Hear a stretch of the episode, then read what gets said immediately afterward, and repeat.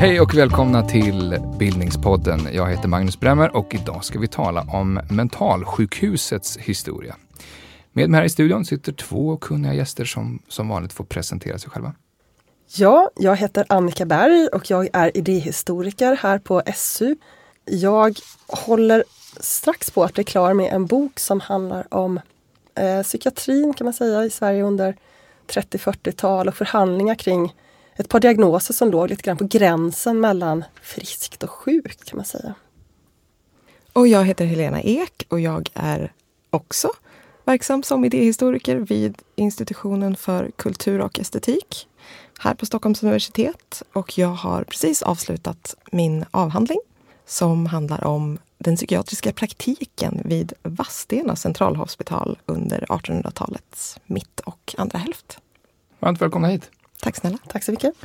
Helena, ska vi börja med att mm. förklara vad är eller var ett mentalsjukhus? Enklast möjliga definition skulle väl vara att det är en eh, sjukvårdsinstitution där man ägnar sig eh, främst åt vård och behandling av personer som anses ha olika typer av psykiska besvär och åkommor. Mm. Eh, det känns som att kanske ordet mentalsjukhus är ganska så modernt och kanske även ett populärt begrepp. Populärt, hur menar du? Ja, det är nog någonting som vi säger, eh, vi, som, vi som inte pysslar med den typen av verksamhet. Vad har det funnits för namn då? Alltså de allra första kan man väl säga sjukhusen som hade hand om psykiskt sjuka personer. Det var ju liksom inte mer, det var mer allmänna institutioner som också hade hand om andra typer av folk, fattiga, gamla, folk som inte kunde ta hand om sig själva på olika sätt. Man pratade om hospital ganska tidigt. Ja, för hospital tänker man mer sjukhus, men det var... Ja, men i senare tänker man ju sjukhus och sen också mer specifikt ja, det som vi kan populärt kalla då mentalsjukhus. Men från början var det egentligen en slags mycket mer allmänna, både förvaringsanstalter för fattiga men också att det fanns lite avdelningar där lite rikare personer kunde betala för sig och få lite bättre förvaring om man säger så. Det var inte vård egentligen i, i vår tid. Sen var det vissa av de här som så småningom fick avdelningar som blev mer specialiserade på just vad vi kallar psykiskt sjuka. De var ganska ohygieniska, blev mycket kritiserade för det, kallades liksom ja, dårhus ofta är populärt och så. Så det är egentligen först i Sverige framåt 1800-talet som vi får mer det som vi idag kanske, eller som tänker på som mentalsjukhus, alltså institutioner som var inriktade på att faktiskt försöka lindra och bota mm. patienter mm. och som var mer inriktad och fick en mer koppling till då, psykiatrin som började växa fram som vetenskap. Så det handlar om både olika typer av institutioner men också då, ja, olika beteckningar på den här avgränsade ja, institutionen för sinnessjuka. Skulle ni säga att det finns mentalsjukhus fortfarande? Det finns psykiatriska kliniker vid sjukhusen och så, men de här stora institutionerna avvecklades under andra hälften utav 1900-talet. Vi kan komma in på den här utvecklingen. Mm. Men alltså, man kan säga att först eh, vårdas då sinnessjuka liksom på samma ställe som alla andra. Eh, sen blir det specifika institutioner och sen upplöses det där igen på sätt och vis. Ja, man ser på det väldigt övergripande och så. Alltså det, man tänker så här, moderna mentalsjukhuset som ni har liksom ringat in historiskt här. För mig känns det lite som en svårbestämd miljö. Det, det kan både handla om den värsta tänkbara platser där eh, patienter lobotomeras och tvångsisoleras och så. Eh, men också en plats där typen som, som Cornelis Vreeswijk kunde checka in med gitarren när han kände sig lite svag i nerverna och så hade en tuff period. Vilken av de två bilderna är mest representativ? Jag tror att båda är ganska representativa. Eh, beroende på kanske lite var man befinner sig eh, historiskt. Eh, men också att det är ju en av de mest fascinerande aspekterna med, med hospitalet eller sinnessjukhuset är att det finns den här dubbelheten. Att alla de här behandlingsmetoderna som man kanske har hört talas om, som verkar hemska och skrämmande, eh, har funnits, har använts. Eh, men att hospitalet också alltid har haft eh, en slags läkande, tröstande funktion. Så den här dubbelheten tror jag har, har funnits i alla fall sen, ja, sen 1800-talet. Mm. Arka, vill du fylla mm. i det? Ja, men jag håller med. Det är liksom en, en paradoxal bild som du målar upp och sådär. Jag tror det är viktigt att hålla fast i de där paradoxerna. Jag tror även för 1900-talets psykiatri så är det viktigt att nyansera bilden. Det kan man väl säga just den tid jag har tittat på runt 1930 och något decennium senare. Det är en tid där det händer väldigt mycket med sinnessjukvården i Sverige och det sker också en väldigt kraftig utbyggnad eh, under stora delar av 1900-talet på grund av att man får ökat hopp om nya behandlingsmetoder men också att man har en tro på att det fanns ett stort mörkertal av personer som behövde behandling, som behövde hjälp med den här typen av problem ute i samhället och att det fanns en brist. Så att det var liksom en sak. Så att sinnessjukvården byggdes ut väldigt kraftigt. Flerdubblades under den här perioden. Då. Det byggdes också nya sjukhus som Beckomberga i Bromma till exempel. Å ena sidan så händer den här stora kraftiga utbyggnaden. Å andra sidan så händer det mycket reformer. Det görs mycket reformer kring samma tid som gör sinnessjukhuset till en mindre sluten plats. Det införs möjligheter till försöksutskrivning till exempel. Nya vårdformer som familjevård som fungerade lite grann som ett fosterhem för vuxna kan man säga. Det blev också möjligt just att skriva in sig själv som patient som då Cornelis säger att han gjorde frivilligt, vilket i princip inte hade gått för. Före 1930 så var i princip all mentalsjukvård lika med tvångsvård. Och det infördes också en särskild sinnessjuknämnd dit patienter kunde skriva om de ansåg sig intagna på fel grunder. Det hade funnits möjligheter att klaga förut men den här nämnden var tvungen att utreda fallen. Mm, mm. Den psykiatriska kliniken är fortfarande en väldigt tacksam miljö i eh, tv-serier och filmer och allt från mm. Homeland till liksom, eh, Anna Odells konst och så vidare. Mm. Det är ofta ganska brutala scener fortfarande idag. Alltså, är, är det en myt att eh, miljön har blivit mer och mer human? Liksom, den psykiatriska vården. Eller har, liksom, har det där fluktuerat under mentalsjukhusets historia skulle ni säga? Det finns ju en poäng med att framställa det så. Om, om man skriver en historia där man kanske hela tiden trycker på det som har kommit innan ens egen period som någonting inhumant och våldsamt och fasansfullt så framstår man ju kanske själv i, i bättre dagar. Så, så genom hela psykiatrihistorien så har man liksom förhållit sig till det som kom innan. Och därför så kanske de här något överdrivna bilderna har, har funnits kvar. Men så det är något som man har velat hävda ganska länge, att det här är, det, det här är en human vård. Liksom, det man vill hjälpa de här människorna. Så där. Absolut. Mm. Det är just det som är, som är nyckelordet kring 1800 när man börjar etablera den eh, allmänna sinnessjukvården på större hospital mm. i större skala. Håller du med om det Annika? Mm, det är ju någonting som psykiatrikerna ständigt har lyft fram, att de vill reformera vården till någonting mer humant. Sen har de ju ständigt också fått handskas med kritik kan man säga från allmänheten och så vidare. Mm, vilken typ av kritik? Eh, ja, man kan till exempel se att de här reformerna som jag pratade om kring 1930, de drevs väldigt mycket på just av anklagelser om att personer togs in felaktigt på hospital och att de egentligen var friska. Det var ett antal sådana inspärrningshistorier som kom från sent 1800-tal och framåt. Och sen också fortsatt efter de här reformerna. Det skrevs många såna självbiografiska böcker om folk som hade varit inspärrade och så. Mm. så. Ja, men vi, vi tar det från början. Var, var, var börjar mentalsjukhusets historia? Skulle ni säga?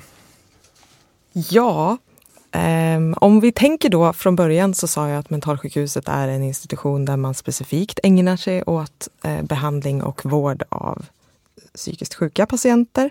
Så finns det den typen av institutioner från och med slutet av 1700-talet i England och Frankrike. Så där skulle nog jag säga att historien börjar. Just för att tidigare institutioner har varit mer blandade. Mm, mm. Med olika typer så det här man avgränsar själva behandlingen eh, och platsen för behandlingen? Så Ja, precis. Mm. Varför? Går det att säga varför just då? Just behandlingstanken liksom förståelsen att vansinnet är en sjukdom som kan behandlas är, är, ganska ny runt den tiden. Den kommer i samband med upplysningen och en av de stora anledningarna, i alla fall i England, till att det här eh, accepteras är att det finns ett extremt känt fall kring den här tiden. Eh, kung Georg den tredje eh, är känd för att under andra halvan av sitt liv ha mått mycket psykiskt dåligt. Han eh, beter sig extremt irrationellt och man måste lösa det här problemet. Alltså, kungen är galen. Mm. Problemet måste lösas. Och in kommer eh, Francis Willis, en präst och eh, läkare som tar sig an det här fallet då, kungens vansinne. Och lyckas bota, säger jag. Mm. Han lyckas göra kungen bättre. Han blir sig själv igen eh, och slutar med sina märkliga beteenden och mår mycket bättre. Och han, han förblir bättre i tolv år. Och Dr. Willis blir ju förstås oerhört känd och oerhört hyllad och firad och eh, stödd med diverse belöningar för sina tjänster. Och, och det här är viktigt. För här har vi då ett sånt enormt synligt fall av vansinne som bevisligen har botats. Mm. Vet vi vad Dr. Willis gjorde? Det finns, eh, det finns nedskrivet, han publicerar ju förstås en skrift Ja. eh, om detta. Mm. How I Ehm, cured the king. Ja, ungefär så. ungefär så. Och det, det rör sig om olika dekokter och, och den typen av eh, medicinsk behandling. Men det sägs också om Dr. Willis att han hade en viss blick. Okej. Han hade ett visst sätt att fixera sina patienter Mm. med blicken. Någon slags så sträng, sträng faderlig blick. Okej. Eh, och och att, att på så sätt att han lyckades Försökte han lära andra den blicken? det tror jag inte. Jag tror att det var förbehållet Ja. eh, honom själv. Det var säkert mest lönsamt för honom själv. Det var nog det. Hade det någon koppling till liksom, hypnostankarna och sådär som var starka vid den tiden också? Eller någon annan typ av blick? Eller? Det finns helt klart något sådär något hypnotiskt Ja. aktigt kring den här blicken, hur den beskrivs. Mm. Det är inte bara som att man disciplinerar ett, ett olydigt barn, utan Mm. det finns någonting särskilt i att han spänner ögonen i patienten. Va- Men alltså före, före, före Dr. Willis eh, och, och kungen, vad, var, var hamnade en person som betraktades som liksom inte helt normalfungerande psykiskt? Och hur såg man på, på deras tillstånd? En del hamnade ju på de här dårhusen eller mer differentierade institutionerna. Men många tog sig helt enkelt hand om hemma eller i lokalsamhället. Och det kunde ju ske på ganska brutala sätt ibland, vet man. och Så Så det var ju också någonting sånt här som lyfte fram tanken kring mentalsjukhuset, eller ja, den, den stora institutionen som en plats där folk kunde må bättre än Mm. i lokalsamhället och skulle ha potentiellt terapeutiska kvaliteter som plats också. Så Mm. Och Är, är det också att man, att man börjar tänka att det här är något som vi faktiskt kan bota? Absolut. I Sverige har vi fram till 1820-talet eh, sådana här länshospital som också fungerar som en liknande, som Annika nämnde förut, som sån samlingsinstitution för äldre människor, fattiga, eh, olika typer av handikapp och sinnessjuka och epileptiker. Så det är liksom föregångaren till det renodlade hospitalet i, i Mm. en svensk Ja, kontext. man, börjar, man börjar ringa in lite diverse här. Mm. Ja. Mm. Ja, Eh, Och där börjar också någon, någon slags föreställning om att, att man faktiskt kan bota de här sinnessjukdomarna Mm. dyka upp då alltså. Mm. Okej. Men annars själva föreställningen om sinnessjukdom, eh, går den att historisera ungefär? Liksom, var uppstår den eller vilka former? Ja, det där är väl lite omdiskuterat och sådär. Det är en väldigt sån där livlig diskussion inom psykiatrihistorien. Okej. Alltsedan då Hur låter den Foucault? Foucault på 60-talet menade att vansinnet är någonting som konstrueras i samband med upplysningen och i slutet av 1700-talet och så. Medan andra menar att det går betydligt längre tillbaka och så. Men Att man, att man börjar skilja på? Ja, det handlar väl liksom just om man definierar vansinnet som ett eget liksom, fenomen, ett eget psykiskt fenomen. Eller ett socialt problem. Michel Foucault skulle säga som är en ja, filosof och kulturteoretiker som vi Mm. har gjort ett avsnitt om som man också kan lyssna på. Precis. Eh, Men det är också en bild som har nyanserats utav mer empiriskt. Man har gått in på liksom material och tittat på att det skiljer sig också en hel del i olika länder också hur man både praktiskt tar hand om och ser och pratar om Mm. folk som har den här typen av problem. om man talar om någonting som melankoli till exempel. Mm. Är ju någonting som finns ända från antiken. Berättelser om, om, om Mm. melankoliska episoder och eh, tillstånd. Eh, och manin likadant, ursinnet som också har funnits. Det handlar väl kanske mer om hur, precis som Annika säger, hur det konstrueras som ett problem eller inte under olika perioder. Men, men upplevelsen av eh, tungsinne eller ursinne eller att vara orolig i själen eller i hjärtat eh, verkar ju ha funnits så Även länge vi har säkert- kunnat ja. skriva ner något. Det. Även om det säkert har tagit sig olika Ja. uttryck och tolkas Exakt. på olika sätt. Som melankolin till exempel. Mm. Det är ju en sån här del av det här gamla tänkande kring att man ska ha balans mellan olika vätskor i kroppen. Om man då hade för mycket svartgalla så trodde man att man fick melankoli och blev Mm. tungsint. Och då var det liksom kört. Då hade man, då hade man den åkomman och så kunde Nej. den inte botas, eller? Nej, det var också ganska sådär, den här, hela det, det tankesättet byggde ganska mycket på att man skulle balansera mellan de här vätskorna i kroppen. Så att man kunde tillföra då någonting, eh, ja, olika saker som antogs vara då antimelankoliska för att få en bättre balans. Mm. Vidare. Men det, om man inte då kedjades fast i hemmet, vart liksom skickades man? Kurorten var det ett ställe liksom? Ja, det är också en möjlighet. Och, och, och, parallellt med hospitalen i Sverige under 1800-talet så är det också ganska vanligt att man, att man skickar personer som lider av lite lindrigare former just till kurorten. Men fanns det andra platser för, liksom före sinnessjukhus i den här formen som ni har beskrivit nu? Ja, så det fanns ju en hel del sådana också privata nervkliniker och sådana saker som hade lite också ett litet namn som inte var så stigmatiserande då att skicka folk till. Och där kunde ju folk som hade lite mer pengar eh, skickas av sina familjer eller själva ta in på de här platserna. Och kurorterna fyller också delvis samma funktioner. Ja, så, så uttrycket svaga nerver, det, det kommer lite grann därifrån? Det, det är inte lika stigmatiserande? Eller? Nej, och det var väl kanske också folk som hade just som Helena var inne på, lite lindrigare. Alltså det kanske inte var folk som var inne i ett psykotiskt skov utan kanske var vad vi idag skulle kalla deprimerade mm. eller hade ångest och sådana mm. saker. Så kan man inte säga att man hade en lite mildare syn på vissa av de här diagnoserna före sinnessjukhusens epok? Det där är ju någonting som också har levt kvar en del liksom längre fram. Man tänker på de patienter som Freud hade till exempel. Vissa av dem kunde ha symptom som beskrevs ganska spektakulärt men det var ju ändå folk som ansågs vara liksom den neurotiska kategorin mm. utav patienter. Så att det här är ju någonting som, och vi i vårt vardagliga språkbruk idag gör vi också den skillnaden och så. Så att det är ändå något som lever kvar ganska mycket mm. i det allmänna tänkesättet skulle jag säga. kanske. Jag tycker nog att man kan se eh, i och med psykiatrins framväxt i Sverige till exempel då under 1800-talets mitt. Att man kan se att vartefter psykiatrin eh, vidgar sitt liksom verksamhetsområde så, så ger man sig in på fler och fler aspekter av det mänskliga livet. Till exempel ja, men som sorg. Det, det är normalt att sörja om någonting tragiskt har hänt. Men det finns också en gräns för hur mycket det är normalt att sörja. Mm. Det finns patienter på hospitalet där sorgen ses som ett symptom på sinnessjukdom, för den har liksom gått utöver gränsen. Mm. Så det är snarare en liksom tidlöst uh, med borgerliga diagnoser som vi pratar om här lite lindrigare än, än, än mer tidsspecifika? Ja, det ska man nog inte säga på det sättet, men att folk som kanske kom från en borgerlig bakgrund hade större möjligheter att klassificeras på ett sätt som mm. inte var lika stigmatiserande. Mm. Kanske.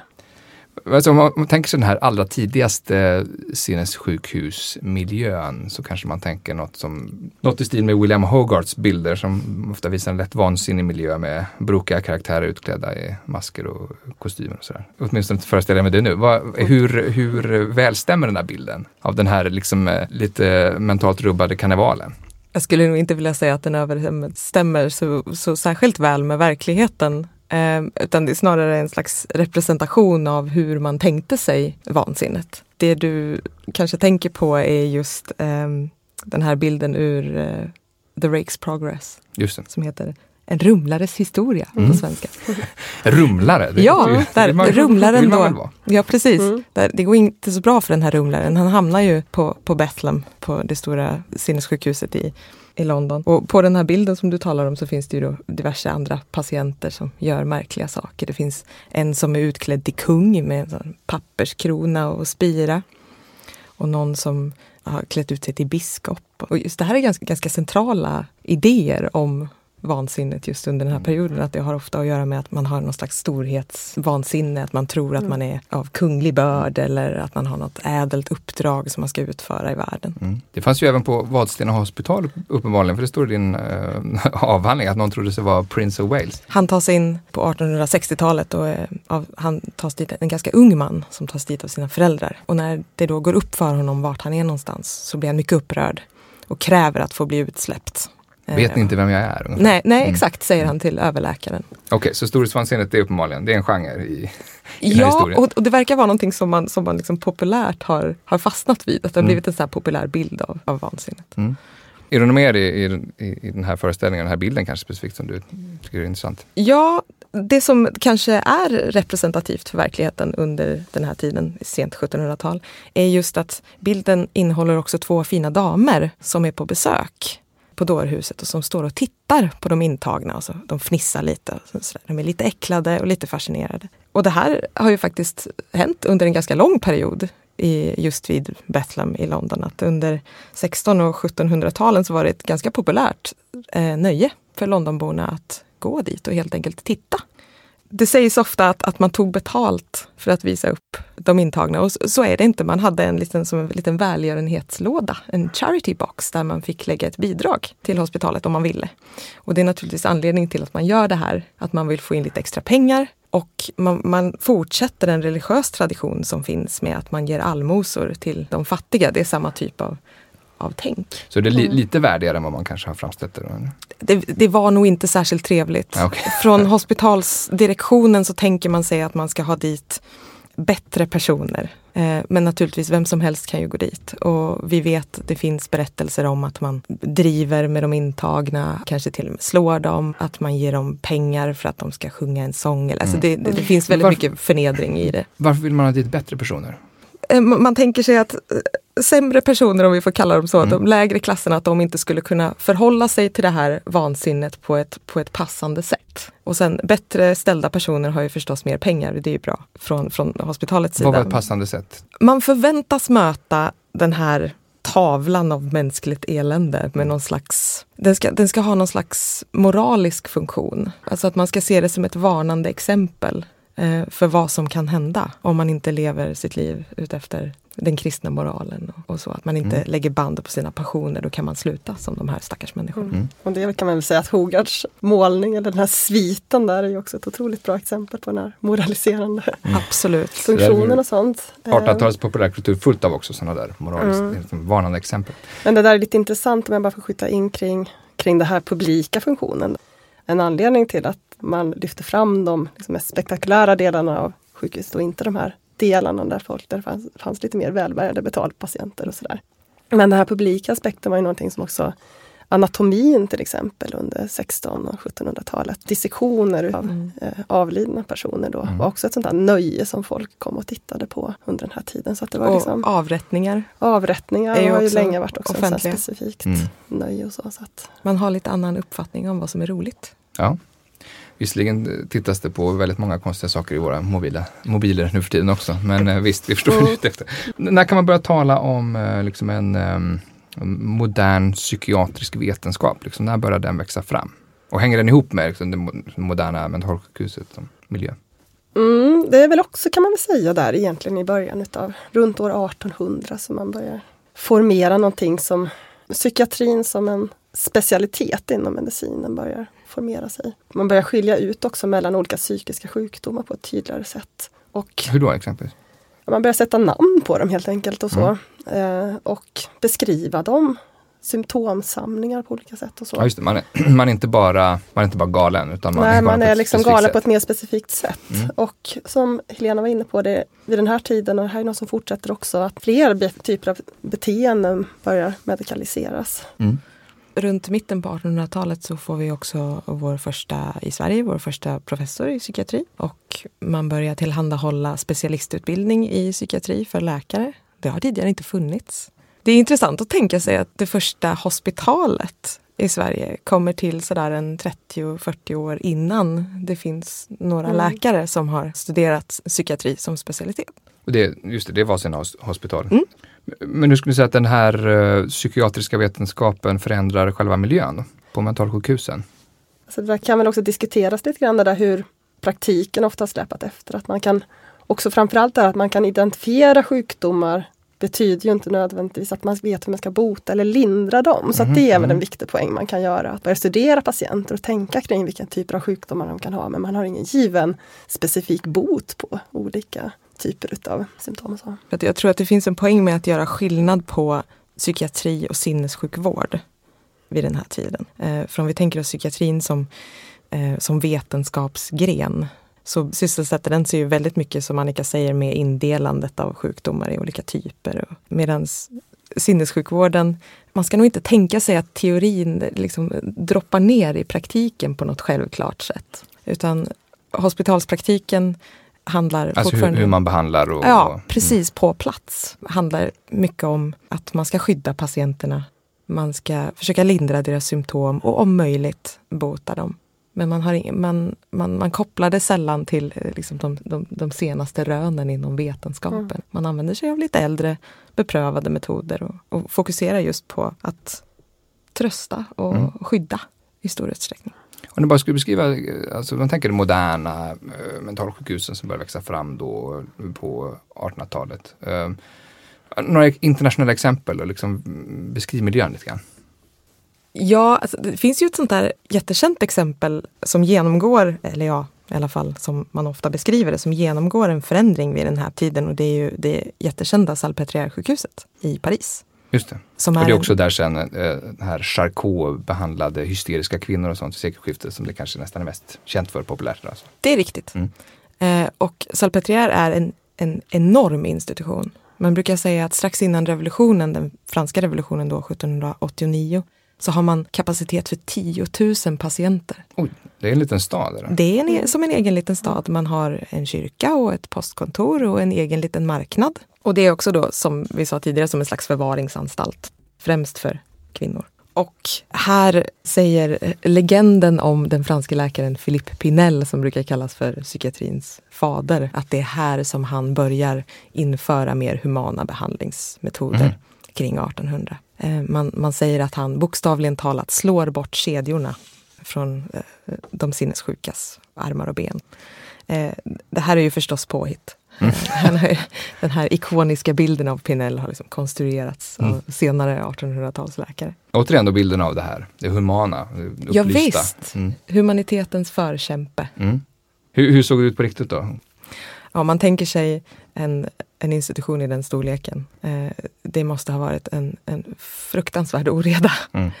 Och naturligtvis så, man, man, man har ju inte kedjat fast patienterna för att man vill vara elak mot dem, utan det något slags sätt att försöka hålla ordning. Mm. Och i och med att man tar bort det så ska man då istället använda sig av det som Pinel kallar för den moraliska behandlingen. Ett mer psykosocialt förhållningssätt. Vad innebär det då? Ja, men som en slags uppfostran, om du tänker dig. Att man ska göra sig av med hot och våld och istället med hjälp av ett slags, lite förenklat kan man säga, ett system av belöningar och, och straff få patienten att bete sig ordentligt. Och moral för den här tiden kunde ha också en lite annan eh, betydelse än vad vi lägger i det på svenska idag. Att Mm. det handlade också om att liksom höja humöret på folk. Eh, Det kan man ju använda på engelska Mm. fortfarande idag så att man har det i bakhuvudet också. Mm. Men nu, vilka är det som är inskrivna på, på ett sånt ställe som Salpeter och motsvarigheter i Europa? Jag tänker på klass och social status och yrken etc. Just på Salpêtrière så har man en, en, en särskild avdelning för sinnessjuka eh, och där kan man hamna om eh, ens familj bestämmer att man, man behöver komma till någon institution. Det finns också väldigt många eh, kriminella patienter som, som har någon kombination då av, av eh, sinnessjukdom och att man har begått brott. Många prostituerade. Bara för att de är prostituerade? Eller? Ja, de plockas upp från gatorna helt enkelt Mm. av polisen. Men, men definieras på något sätt inom sinnessjukdomsspektrat? Mer allmän omoral skulle jag säga. Mm. Så gränserna är fortfarande lite flytande här? Absolut, och de kommer att fortsätta att vara det långt in på 1800-talet. Mm. Det första då särskilda sjukhuset, eller hospitalet för sinnessjukdom, eh, Vadstena hospital, som Mm. jag nämnde denna. Eh, när öppnades det? 1826 etableras det som centralhospital. Och vad, liksom, vad är det som ligger bakom beslutet att nu, nu öppnar vi ett sinnessjukhus i Sverige? Jo, man, man blir ju varse i Sverige att man ligger hopplöst efter i utvecklingen. Man ser ut på kontinenten att här finns redan etablerade specialiserade institutioner för den här typen av patienter och man har gett sig på att bota sinnessjukdomen. Och här finns ännu inget sånt. Ser man också att det finns ett behov eh, Ja. nationellt? Ja, absolut. Och, och det kommer till en punkt här på 1820-talet när de här länshospitalen som eh, vi har nämnt är i hemskt dåligt skick. De behöver rustas upp. Och man ser att det här kommer bli hemskt dyrt i den form de nu finns. Och då beslutar man sig för att göra om systemet och, och göra separata institutioner. Och vem, vem var chef för den här institutionen? Det var Georg Engström som eh, han har tidigare varit kurhusläkare i Vadstena. Det vill säga att han har arbetat med eh, veneriska sjukdomar. Ja, just det, för här, här hade man ju liksom ingen specialist att tillgå, utan man var Nej. tvungen att värva någon annan. Och det, det intressanta är att man, man lyser ut den här tjänsten tre gånger och man får inga sökande. Och Ingen till, vill ha nej, tjänsten. nej, och till slut så vänder man sig till Georg Engström då, som redan finns i staden. Okej. Och, och mer Kom eller igen, mindre, Georg. Ja, kom igen nu Georg. Ja. Och mer eller mindre liksom pracka på honom det här jobbet. Och sen skriver man då en officiell instruktion för hospitalet och för läkaren vad han ska åstadkomma. Att han ska behandla patienterna på ett vänligt och humant sätt. Och han ska bota dem. Men det står förstås inte hur. Ja, okej. Nej. Hur länge var han verksam där? Han är verksam i knappt 25 år. Från början, hur, vilken koll hade han på eh, fenomenet? Liksom? Det finns en, eller har funnits i alla fall, Roger Kvarsell har skrivit i eh, en bok från 1982 som heter Ordning och behandling om, eh, särskilt om Georg Engström. Och han hade en, ett ganska så stort bibliotek eh, med psykiatrisk litteratur från, från tiden. Och kan, Innan han blev eh, approcherad för det här jobbet? Eller? Nej, han samlade på sig den under tiden verkar det som. Okej, så han, han, han började skaffa sig koll här? Ja, Mm. och han har alltså läst väldigt, väldigt många av de mest framstående psykiatrikerna under, under den här perioden. Så han skaffar sig ändå en fortbildning inom området. Men Och anställa en massa folk? inte särskilt mycket folk. Han är ensamt ansvarig för den medicinska behandlingen och den medicinska delen. Men liksom skötare? Eller Mm. Mm. Skötare och sköterskor. Han kallar dem för betjäningen. Betjäningen, okej. Ja. Hur, liksom, hur utbildas de? I princip inte alls. Man instrueras att man absolut inte får, får slåss eller slå eller göra illa patienterna. Att man ska bemöta dem på ett värdigt och vänligt sätt. Och gjorde man det? Svårt att säga, antagligen Mm. inte. Mm.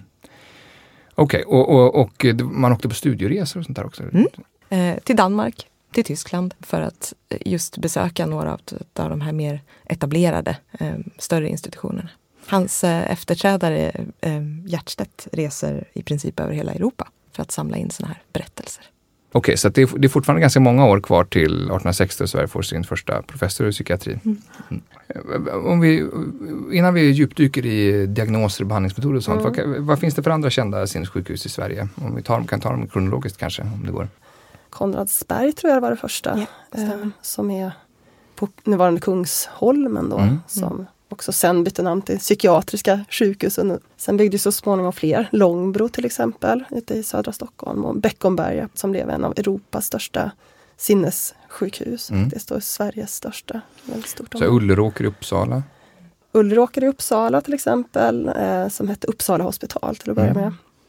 Är det, är det 1800-tals? eh, Ja, det är en Mm. 1800-talsinstitution. Samma sak med Sankt Lars då i Lund som hette Lunds hospital från början. Så det var många just i och med de här reformerna runt år 1930 som jag, när de gamla hospitalen och asylerna som då de delarna som var till för obotbara, folk som man tänkte var obotbara, de slogs, de avvecklades och ersattes då med sinnessjukhus. Och då var det många av de här institutionerna som fick byta namn också. till Men så det, så det är under 1800-talet kan man säga att de omvandlas, de här gamla hospitalen. Mm. Och det är först liksom från sekelskiftet ungefär som det blir sinnessjukhus eller mentalsjukhus i någon modern bemärkelse. det är en process där kan man säga. Ja. Mm. Eh, och på 1800-talet var det också viktigt det här med den natursköna omgivningen och en, en, liksom en läkande miljö och så. Mm. Vad, liksom, vad var tanken där? Ja, hospitalen skulle ju allra helst ligga lantligt eh, i natursköna trakter. Ju vackrare desto bättre. Eh, och om man tänker sig, det finns en, en tanke här om att eh, staden, stadsmiljön med eh, oväsen och trängsel förvärrar sjukdomen eller ett oroligt sinne kan man säga. Eh, även om man inte använder det ordet så, så det är det som vi skulle kalla för stress.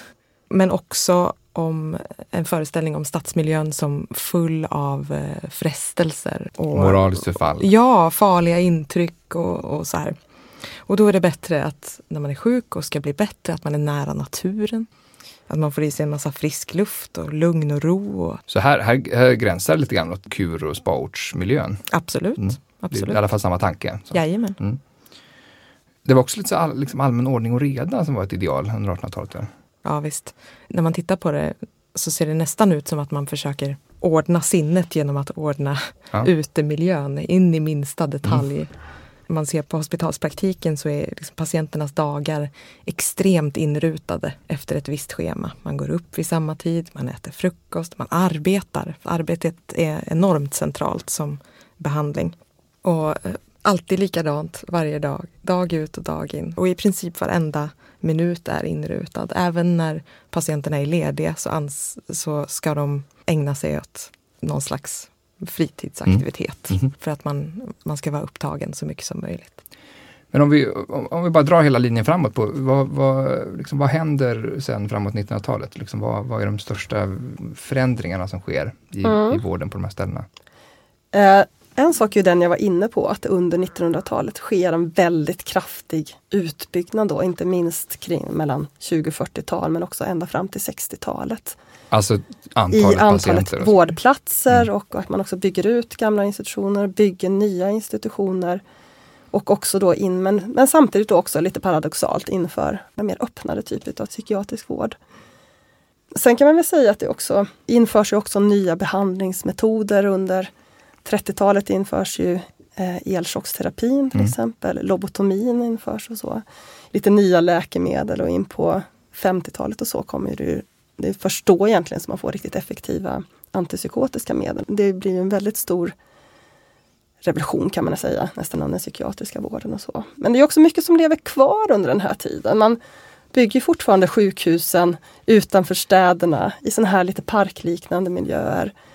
Och det är ofta fortfarande väldigt mycket så att sjukhusen framstår lite grann som världar i sig. Mycket Mm. personal bor faktiskt på sjukhuset och delar mycket av vardagen med patienter. Man kan se att de ordnar fester ihop. De har ofta dansbanor ute på Mm. sjukhusen. Och personalen bodde ofta på... Det var Sjukhusen. väldigt vanligt att det var så, eh, särskilt de som låg lite avsides. Vet vi något om relationen mellan eh, personal och patienter? Så det finns ju en del foton, framförallt 1900-talet är det ganska intressant att se hur de liksom verkar ha Mm. umgåtts en del ändå liksom, och haft fester ihop och sånt där också. Och jag vet att jag hörde någon gång, har svårt att hitta, har svårt att hitta belägg exakt för det här, men att liksom dansbanan på Ulleråk har jag hört att det var ganska många som kom faktiskt inifrån stan för att dansa på den här dansbanan för att det var inte så mycket fylla på den. För det var ganska trevliga tillställningar och sådär.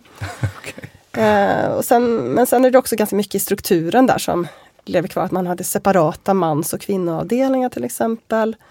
Och även om man då hade avskaffat den här uppdelningen mellan hospital för botbara och asyler för obotbara patienter så hade man kvar en uppdelning på så sätt att man hade avdelningar för lugna och oroliga patienter som man då ofta kallade stormavdelningar. Mm. Då. Och ibland var det så att folk, om de blev oroliga, så kunde de placeras på de här stormavdelningarna och storma av sig ett tag och sen komma till de lugna avdelningarna. Så det var lite så fram och tillbaka. Och det kan vara intressant att lägga till här är också att det eh, under 1900-talet och särskilt mitten av 1900-talet men också ganska tidigt en ganska stor andel kvinnliga psykiatriker. Och det är faktiskt den vanligaste specialiteten för kvinnliga läkare så småningom. Och det här hänger väl delvis samman med att det, det ofta varit en, en specialitet som haft en ganska låg status bland andra medicinska eh, specialiteter. Så att det har varit ganska lätt att få jobb och även faktiskt göra karriär. Så att vi kan se att det har funnits ett antal exempel på kvinnliga överläkare inom psykiatrin ganska tidigt, vilket var väldigt ovanligt inom Mm. andra specialiteter i den här tiden. Vi måste nästan grotta ner oss i det här med diagnoser och, eh, och behandlingsmetoder. Vad- har, ni nå- har ni någon särskilt märklig diagnos kanske? Ja, Jag tycker det är ganska märkligt, eh, som jag har hållit på eh, ganska mycket med eh, erotiska typer av eh, vansinne och sådär. Att, att eh, onanivansinnet är faktiskt en egen eh, diagnos. Inte så mycket i Sverige används det inte, men däremot i England. Onanivansinne. Mm, masturbatory insanity, Okej. som en egen typ. Och då är det alltså vansinne som har eh, liksom provocerats fram av onani. Absolut, som en direkt effekt. Liksom, vilka drabbar det här främst då? Ja, onanister förstås. Och var det, Ehm, var det både män och kvinnor? Främst män. Man tänker sig att, att kvinnor inte ägnar sig åt det i eh, lika stor utsträckning. Och det är också vanligt bland eh, män som håller på med olika typer av intellektuellt arbete. Eh, Ofta studenter. Och det verkar ha kanske dels med åldern att göra, men också själva arbetet. Man tänker sig att, att läsandet är problematiskt på det sättet att man sitter stilla eh, långa perioder. Det kan inverka dåligt på, på sinnet. Eh, men också att man arbetar med, med, med hjärnan, med sin fantasi. Och är lite Eh. för ensam. Ja, och, och är lite för ensam, precis. Vad, vad, vad, vad tänker man att det här eh, liksom gör med många studerande männen då huvudsakligen? Alltså onani-vansinnet beskrivs ofta, alltså det är inte så mycket ett vansinne som snarare någon slags eh, melankoliskt tillstånd. Man tänker sig något allmänt så här försvagat tillstånd. Man talar om skygghet, att man vill vara själv, att man drar sig undan från sina vänner och, och sin familj. Eh, och att man blir blek, avmagrad, eh, svag. Eh, alltså, det finns en, en väldig så här feminisering av den här typen av patienter. Och med det menar man då en slags misslyckad manlighet? I det Ja, fallet. precis. Att, att man beskrivs i, i, med attribut som brukar vara feminina. Men det är alltså man- så- så- som man inte har erövrat eller lägrat en kvinna utan måste eh, ägna sig åt det här eh, liksom förutmjukande i ensamhet, skygg. Ja, precis. Och det, det lutar sig på en äldre teori om, om sädesvätskan som en av de ädlaste vätskorna vi har i, i kroppen. Och att man, man tänker sig ja, från 1600-talet att man eh, att eh, liksom vitaliteten den manliga vitaliteten finns i sädesvätskan och man tror också att kroppen bara har en viss mängd. Eh, så att ju mer man spiller den. Ja, okay. så det är en fråga om kvantitet också? Ja, precis. Moralisterna, eh... Man förslösar bort den här Ja, viktiga okej. vätskan och då försvagas kroppen. Så det är inte så mycket, det är så mycket då var den hamnar någonstans som mängden man gör av? Nej, nej, precis. Nej, men det, eh, det har ju förstås också till saken. Att man inte använder den till någonting nyttigt. Nej, okej. Nej. Ja, okej, så det är båda de sakerna. Men hur ställdes en sån diagnos? Det gör man det är spännande att eh, oftast på hospitalet så har man kanske en chans att observera eh, att patienten ägnar sig åt det här. Men annars så gör man det baserat på de här visuella tecknen. Alltså man, kan, man tycker sig kunna ide- identifiera en onanist. Ja, det genom- finns sådana illustrationer på hur en typisk onanist ser ut. Så, så Ja, kan- ja mm. Eh, Men då tänker man sig att kvinnor dels inte gör det lika ofta men att det också inte är riktigt, det är mer moraliskt förkastligt. det, det är inte lika farligt fysiskt för en kvinna. Eh, men däremot moraliskt är det ju förstås katastrofalt. Mm. Vi, vi måste ha fler diagnoser och eh, liksom behandlingsmetoder och så. Men, men har du någon sån där eh, rolig diagnos, Annika? Ja, jag fokuserar ju själv på då kverulanter och psykopater som jag är fortfarande väldigt fascinerad av. Psykopater tror jag de flesta fattar vad ungefär vad man menar. Nej. Kverulant, vad är... Ja, psykopat är någonting helt annat än vad, vad då man förknippar det med idag. Eller Jaha, väldigt okej. mycket Mm. Vidare Börja begrepp det. kan man säga.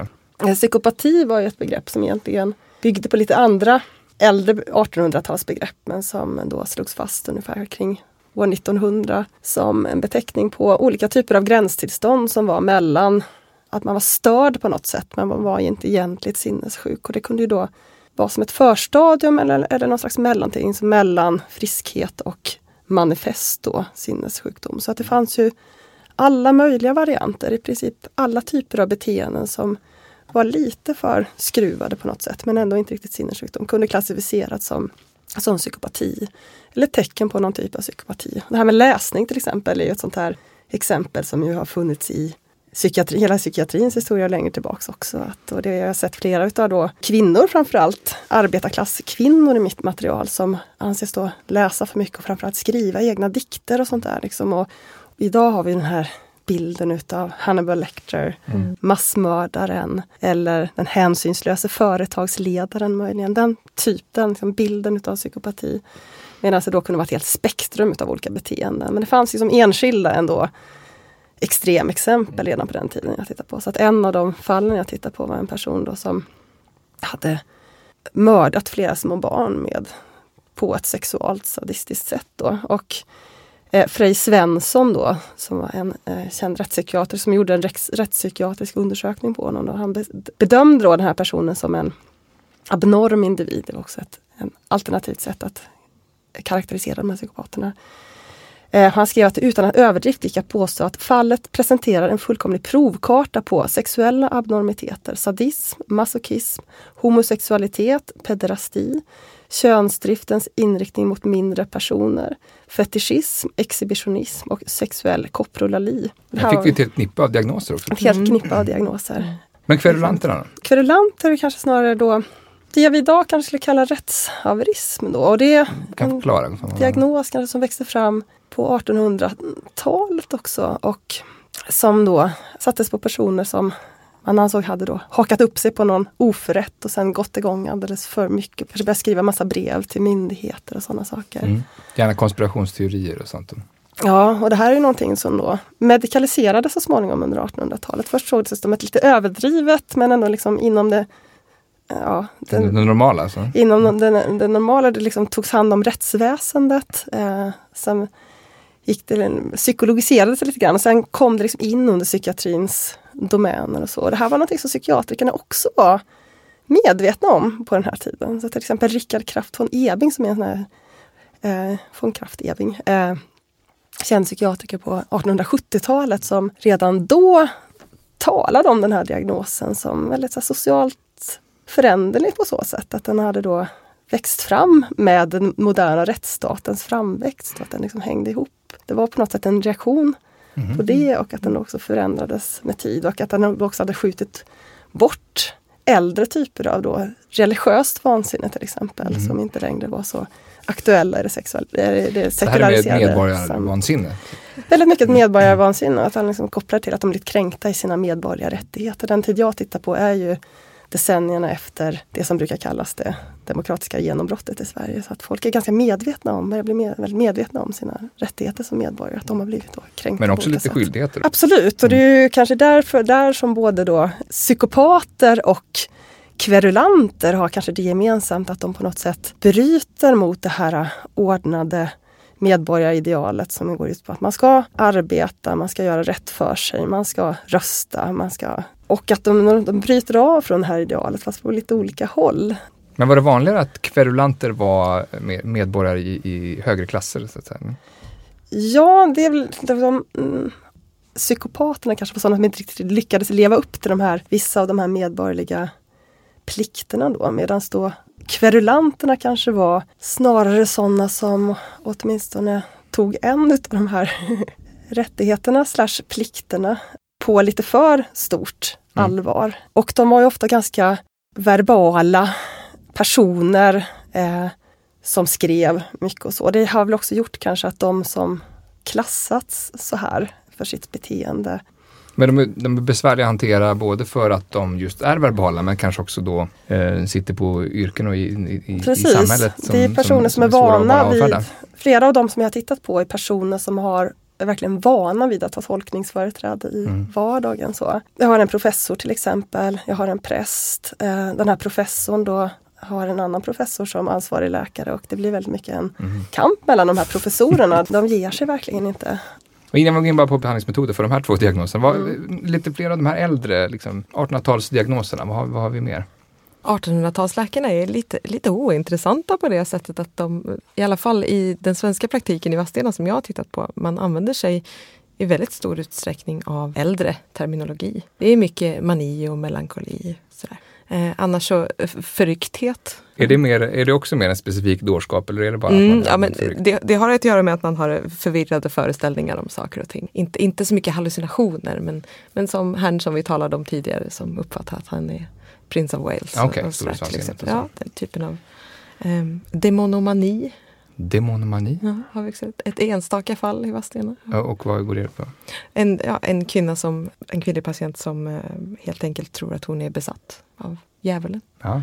Och, och nymfomani har ju du också tittat på. Eh, kort om det bara. Ja, ett namn för kvinnlig hypersexualitet. Den är enkelt. specifikt kvinnlig då? Specifikt kvinnlig. Det finns en manlig motsvarighet i eh, de psykiatriska läroböckerna. Satyriasis heter det. Men jag har inte funnit att det någonsin används i praktiken, vilket ju är intressant i sig. Vad motiverar skillnaden där då? Alltså mellan män och kvinnor? Jo, skillnaden ligger ju i att man har, en, en, man har från läkarsidan en, en förståelse för att, att den manliga sexualiteten ser helt annorlunda ut än, än den kvinnliga. Och, och bara det faktum att man inte har någon diagnos i praktiken för att beteckna en överdrift i den manliga sexualiteten. Den är liksom någonting. naturlig? Då, Den, det, det får man räkna med. Ja. Mm. Man kan tycka att det är obehagligt eller så men, Mm. men det, det är inte sjukdom på samma sätt som det är eh, för en kvinna. Så där är det omvända mot onanismen.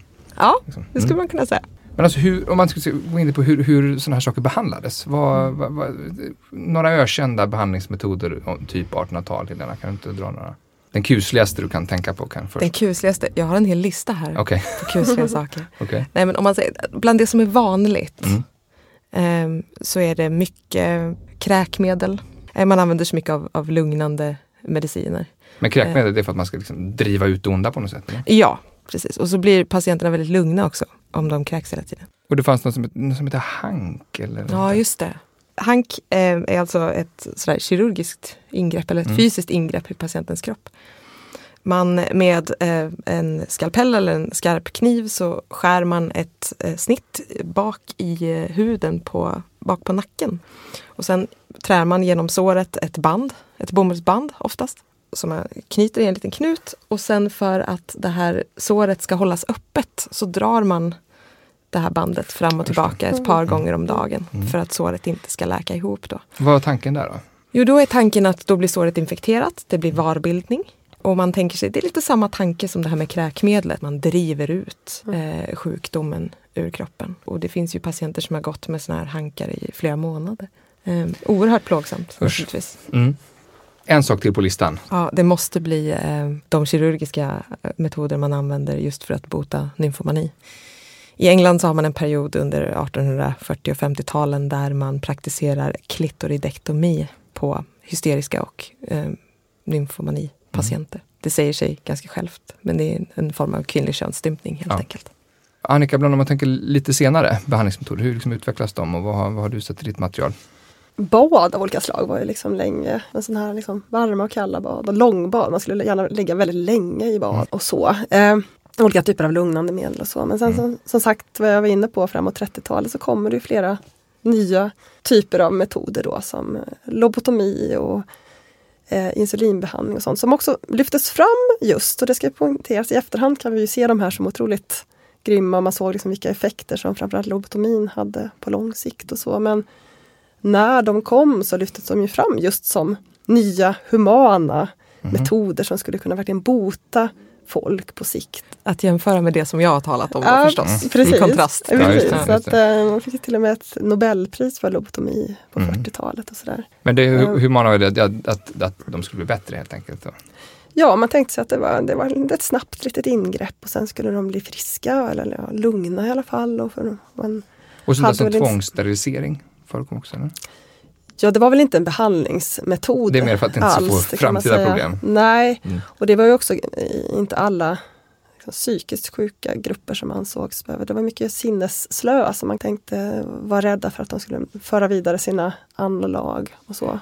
Så det, det, är väl inte, det var väl, har ju aldrig varit sett som en behandlingsmetod. Däremot kastrering fanns det diskussioner om som en behandlingsmetod för sexualförbrytare och pedofiler och sådär. Så Men, det, den manliga sexualiteten blir uh, åtminstone mer och mer uh, ett problem även inom psykiatrin ju längre fram vi kommer? Eller? Från att alltså, ha varit något väldigt normalt till att något man ändå behöver ta Ja, i. i de här extremfallen och så, men jag skulle säga i de här mindre extrema fallen, så de här psykopaterna som jag har tittat på, så psykopati idag förknippas ju som en väldigt det ses som en väldigt man, manligt dominerad mm. diagnos och så var det inte riktigt på den här tiden utan det var ungefär en tredjedel kvinnor under mellankrigstiden och ungefär lika många när den infördes i de svenska klass, eh, statistiken på 20-talet och så.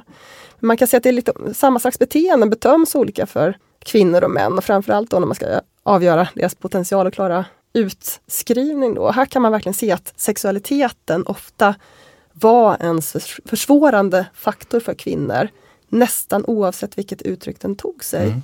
eller antogs ta sig. Och då i alla fall när det gällde kvinnor från arbetarklass. Om man ser på kvinnor från medelklass som hade ofta ett större socialt, kulturellt kapital så dömdes de inte alls lika hårt och hade mycket lättare i sina förhandlingar med läkare och myndighet. Men generellt kan man säga att sexualitet ofta var en försvårande faktor vid utskrivning av kvinnor medan det var väldigt annorlunda för män.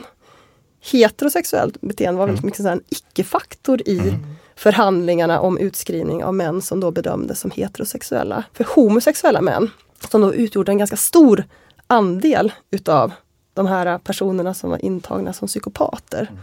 Homosexuell psykopati var liksom verkligen ett av huvuddiagnoserna. Mm. Och där var det rent av så att om man då kunde visa på ett utlevt under en försöksutskrivning då, det var många av de här som blev försöksutskrivna ganska snabbt eftersom man tänkte sig att det var kontraproduktivt att ha dem inspärrade. Eh, om de då under försöksutskrivningsperioden visade, kunde visa belägg på att de hade haft så heterosexuella relationer så var det en sån här förmildrande omständighet som kunde då fungera som nyckel till utskrivning. Går det liksom helt kort säga något om hur liksom, diagnoser och eh, sättet de eh, fastställs förändras under 1900-talet? Ja, man kan väl säga att någonting viktigt som händer under början av 1900-talet det är liksom att mycket av de här stora sjukdomsgrupperna som vi ofta liksom grupperar eh, sin, ja, vad ska jag säga, psykiatriska sjukdomar än idag, som schizofreni till exempel, manodepressiv sjukdom. Det här förryckthet som Helena var inne på började då definieras som paranoia, eller det var redan under 1800-talet, men att det liksom grupperas i stora grupper. Och det här är något som händer inom den tyska psykiatrin, bland annat en, en psykiater som hette Emil Kreppelin, var otroligt inflytelserik och kom med ett antal eh, verk där kring sekelskiftet som har blivit väldigt inflytelserika. Och mycket av de här uppdelningarna lever faktiskt kvar fortfarande idag. Det som har hänt, mycket av det som har hänt under 1900-talet är också det att man har kommit med mer officiella nomenklaturer och också klassificeringsmanualer och så. Till exempel Svenska psykiatriska föreningen utarbetade en, en lista över olika typer utav psykiatriska sjukdomar 1917 som användes en del. Och sen Framåt 50-talet så kom eh, Världshälsoorganisationen med sitt eget klassificeringssystem. Då. Och sen lite senare så kom den amerikanska psykiatriska föreningens klassificeringsmanual, då DSM, som också kommit i flera upplagor och är väldigt inflytelserik idag. Så att det här kan man säga att det är många sjukdomar och grupper av sjukdomar som har bytt namn och i viss mån bytt plats i de här systemen under 1900-talet. Samtidigt är det ganska mycket i, även i DSM då, som fortfarande knyter an till de här uppdelningarna som gjordes av bland annat Emil Kreppelin för över hundra mm. år sedan. Mm. 1980-90-talen ungefär så stängde väl många av de här stora svenska mentalsjukhusen. Var, mm. var, kort, varför? Dels hände ju det här att det kom effektivare behandlingar för många av de här som verkligen behövde sjukhusvård, psykot, gravt psykotiska schizofrena patienter. kom det ju effektiva behandlingar under andra delen utav 1900-talet. Sen kom det också en väldigt stark kritik mot psykiatrin som en repressiv institution från 60-talet och framåt som också fick en hel del inflytande. Mm. Så det var många saker som spelade in där som gjorde att sjukhusen först, för, efter att ha byggts ut väldigt mycket, så mm. planade det ut lite grann. Och så började också institutioner stängas ner kan man säga och framåt 90-talet så hade man i princip stängt av. Då, men då spreds patienter på eh, psykiatriska institutioner på sjukhus? Eller vad Nej, utan det var ju snarare så att man organiserade om det så att alla skulle tas hand om inom öppenvården egentligen mm. och bo hemma i sina lägenheter och gå och få regelbundet sån här neuroleptika och starka mediciner för att kunna klara av sin vardag. Så. Vad fanns det några problem med den här processen? Ja, det där var ett ganska tveeggat svärd så, på så sätt. För att alla människor, många av dem hade levt på de här institutionerna under hela sina liv och hade väldigt svårt att klara sig ute i verkligheten och blev ofta ganska ens, antingen ensamma, isolerade i sina lägenheter. Det var också ganska många som inte klarade av att bo i de här lägenheterna mm. utan blev hemlösa helt enkelt. Många fick missbruksproblem och mm. en hel del dog antagligen så. Jag har inga siffror på det här. Så det var Ja, det fanns ju också kanske som vi var inne på Mentalsjukhuset hade väl kanske, det hade ju massa, många problem men det kunde också kanske erbjuda just stadga, gemenskap och så för folk som hade lite svårt mm. att klara ja, det. är ju en ganska hemsk miljö också när beskrivit. Men mm. det här är ju en, finns det något annat Helena som du säger, du, som du, att man, vi kanske kan sakna i de gamla mentalsjukhusen? Nej, det finns verkligen inte så mycket att sakna. Men jag, jag tänker precis som Annika att, att kanske någon slags mått av omvårdnad ändå fanns på de här institutionerna.